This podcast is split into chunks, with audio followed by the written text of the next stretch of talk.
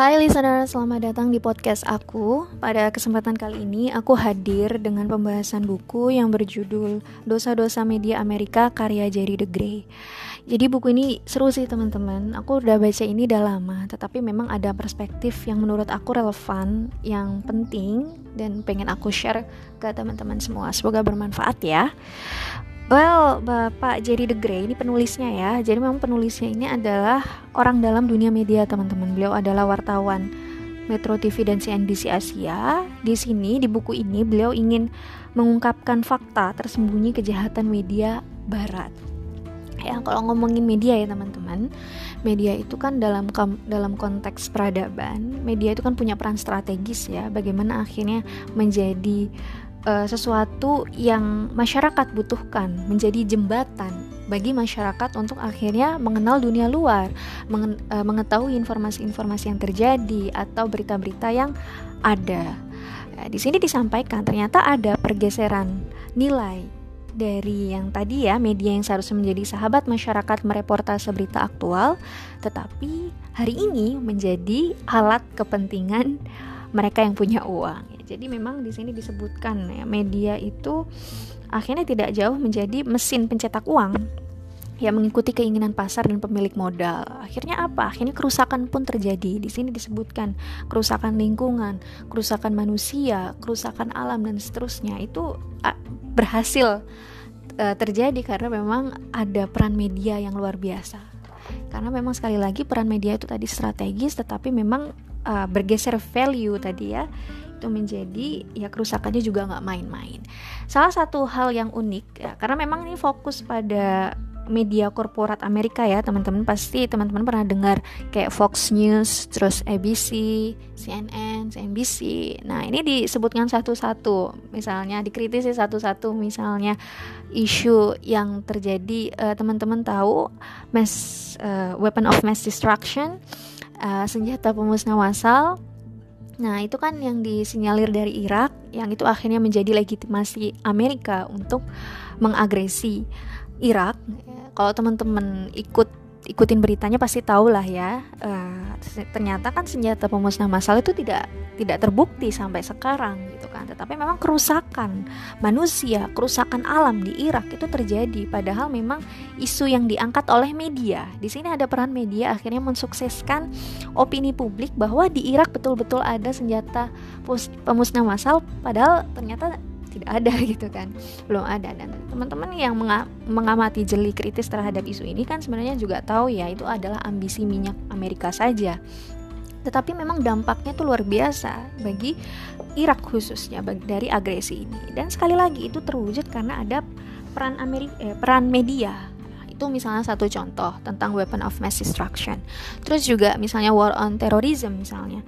Itu kan kayak uh, hancurnya menara WTC Nah, itu kan uh, di situ mulai ada gaung ya war on terrorism gitu kan. Para media-media mainstream di Amerika itu meliput bahwa ini adalah ulah Al-Qaeda. Akhirnya Amerika melakukan agresi ke Afghanistan dan seterusnya. Ternyata ya kalau kita telusuri uh, bagi, adalah ya satu dua orang yang kritis gitu kan mengungkap kebenaran. Ternyata itu adalah sekali lagi ambisi dari Amerika atau orang-orang gedung putih ya White House untuk akhirnya ya mengeksploitasi negara-negara kaya gitu kan seperti Afghanistan yang kaya akan sumber daya alam.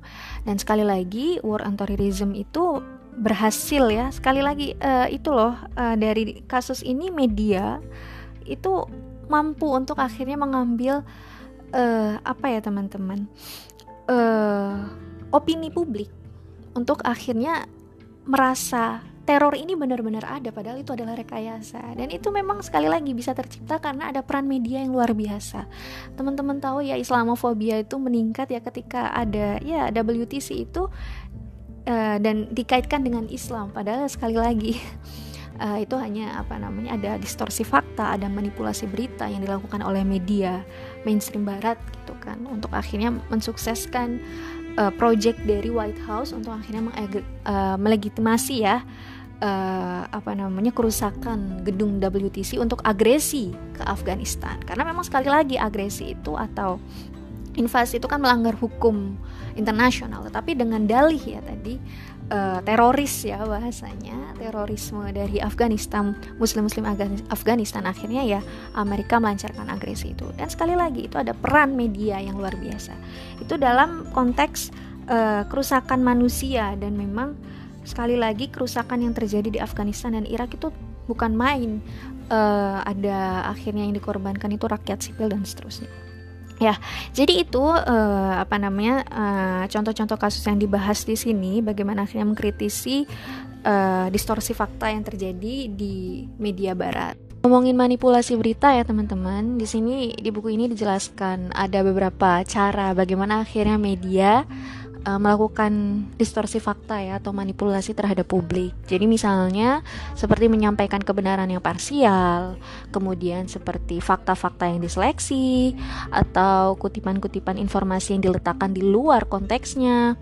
Uh, dan juga seperti perspektif sejarah yang dipotong-potong dan juga fakta yang salah diinterpretasikan. Jadi memang di sini dijelaskan memanipulasi publik itu bukan perkara yang sulit ya. Jadi distorsi fakta uh, distorsi fakta itu menjadi hal yang biasa bagi media korporat khususnya di barat.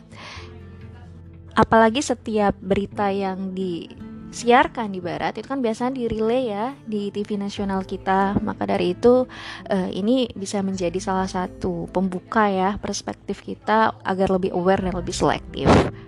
Kalau kita kaitkan dengan era sekarang, karena memang buku ini dipublish tahun 2006 ya teman-teman.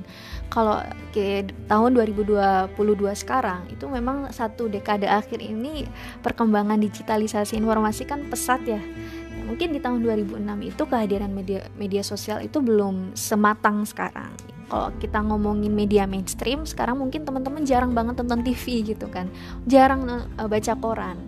Uh, seringnya kan ya kita tahu berita dari sosial media. Jadi memang kalau ngomongin sosial media itu bisa menjadi hal yang positif sih maksudnya uh, ada hal-hal yang menjadi keberuntungan bagi kita untuk akhirnya kehadiran sosial media itu menjadi penetral dari dominasi berita mainstream. Jadi memang di sosial media kan semua orang bisa bersuara, para ahli akhirnya punya space, orang-orang yang akhirnya jujur dan memang berintegritas itu akhirnya punya ruang untuk akhirnya ikut mengedukasi masyarakat begitu kan. Ya, jadi uh, itu uh, kelebihannya. Tetapi memang kalau kita kayak uh, kita uh, lihat uh, sisi negatifnya itu juga tidak kalah uh, menyeramkan gitu teman-teman kehadiran sosial media itu. Karena memang di sosial media sendiri ada ruang gelap. Karena memang uh, sekali lagi ya, misalnya di satu sisi menjadi alternatif bagi kita yang bisa kita andalkan dari kuasa media tadi, media-media yang memang sekali lagi sudah tidak jujur karena memang media itu kan berjalan bukan karena kemanusiaan ya, karena karena bisnis, karena uang. Jadi ngikutin uh, orang yang punya uang, orang para pemegang modal gitu. Uh, dengan kehadiran sosial media ini bisa menjadi alternatif gitu kan. Tetapi ya sekali lagi di situ juga tidak lepas dari dari ruang gelap di situ di sosial media itu juga ya ada rekayasa, ada propaganda. Di sini disebutkan ya, teman-teman pernah tahu uh, bukan di sini maaf, nggak di buku ini nggak dibahas. Jadi teman-teman tahu Reddit ya, aku pernah baca di salah satu buku yang membahas tentang era informasi ini. Uh, di Reddit itu kan salah satu website yang terkenal ya di US. jadi memang di situ di uh, sediakan informasi yang lengkap dan berpengaruh. Jadi memang banyak ya orang-orang Amerika itu untuk mengakses informasi itu di situ. Dan ternyata di cross check ternyata uh, dari website itu uh, ya banyak sekali disusupi oleh propaganda ternyata dan dan salah satunya itu dikendalikan on, dikendalikan oleh Rusia. Jadi memang ada apa namanya kehebohan-kehebohan di Reddit itu atau apa namanya perdebatan-perdebatan yang memang direkayasa teman-teman. Dan itu akhirnya mempengaruhi hasil pemilu dari Amerika Serikat. Ya jadi memang ya ada salah satu yang merilis gitu kan ketika dilacak itu sangat ya salah satu uh, tokoh yang sangat dicurigai itu adalah ya bagian dari intelijen Rusia. Jadi memang ada ruang gelap di medsos. Jadi memang kalau kita relevansikan dengan sekarang uh, pembahasan kita hari ini, ketika kita ngomongin media kita ketika kita ngomongin informasi ya akhirnya bagaimana kita harus bersikap bijak gitu kan ya kita butuh untuk akhirnya filterisasi. Kita perlu untuk akhirnya mencerna setiap apa yang kita terima. Tidaklah kita langsung amini kita langsung sebar dan seterusnya. Dan satu hal yang perlu kita ingat bahwa mengkonsumsi berita itu bukan satu-satunya hal yang penting. Jadi memang wawasan itu juga kita perlu untuk terus tambah.